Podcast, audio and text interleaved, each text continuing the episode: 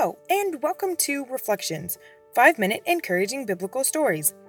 Our journey through Psalm 56 continued, and the discussion revolving around those who are against the psalmist. In our last episode, we saw that they were gathering together because evil needs company and strength in numbers. They were hiding and marking the steps of the psalmist to wait to catch his soul. What a way to have life be spent, looking for ways to bring other people down. But facing this type of hardship and trouble, the psalmist responds by asking God to bring his anger against them. Then he says that he knows that God is fully aware of each of his steps and bottling each of his tears. Our Father sees where we are and the pain we are experiencing, not letting it go unnoticed. Instead, it is written in his book. So when we cry to him, our enemies are turned back. How cool and powerful is that?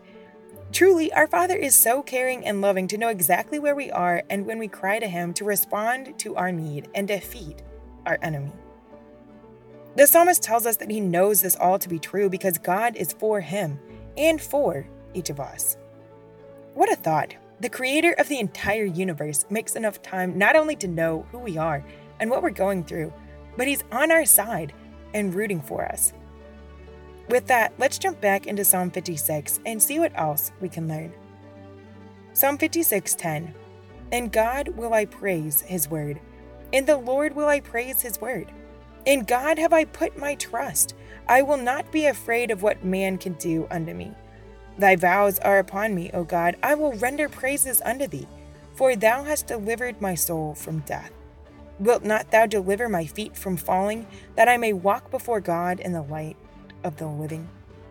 I love that the last episode ended with stating that God is for us, and here we open this episode in praise to our Father. He is a very caring and loving God, the one who is meeting all our needs. So with that in mind, we should gratefully be praising him and his word, letting him know how grateful we are for his care and salvation, and letting others know the kindness of our Father. The next verse is so powerful and a repeat from verse 4, so we know it must be very important for us to know and hold as true. Part 1 is to put our trust in God. At least for me, trust is like a muscle that must constantly be exercised if it's going to stay strong or grow. Without constantly using it, it becomes weak and so much harder to exhibit. How can you and I both be better exercising trust in our lives today and week? Then, part 2 is when our trust is squarely in our Father and his abundant care for us. We have absolutely no need to fear what man can do unto us, because we know that our Father sees our every step, knows our pain, and will deliver us when we cry to him. Instead of living in the fear of what might happen and who here on earth is against us, we can live in confidence of the care our Father is providing for us, the protection and guidance we receive on a daily basis.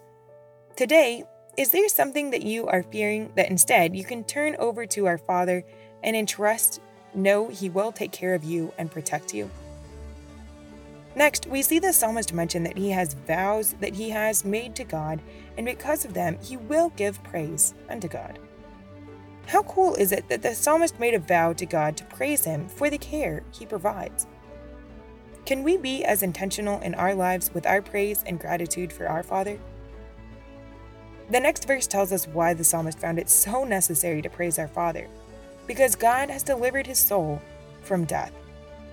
What a great reminder that because of God sending his only Son to die on our behalf, our soul is no longer dead, but made alive in Christ.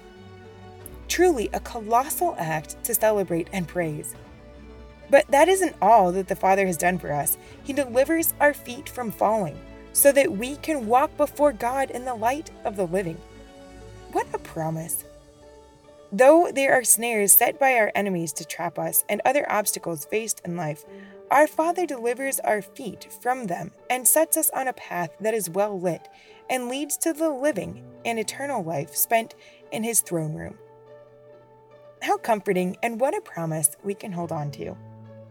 Join me in the next episode to see what we have to learn in Psalm 57.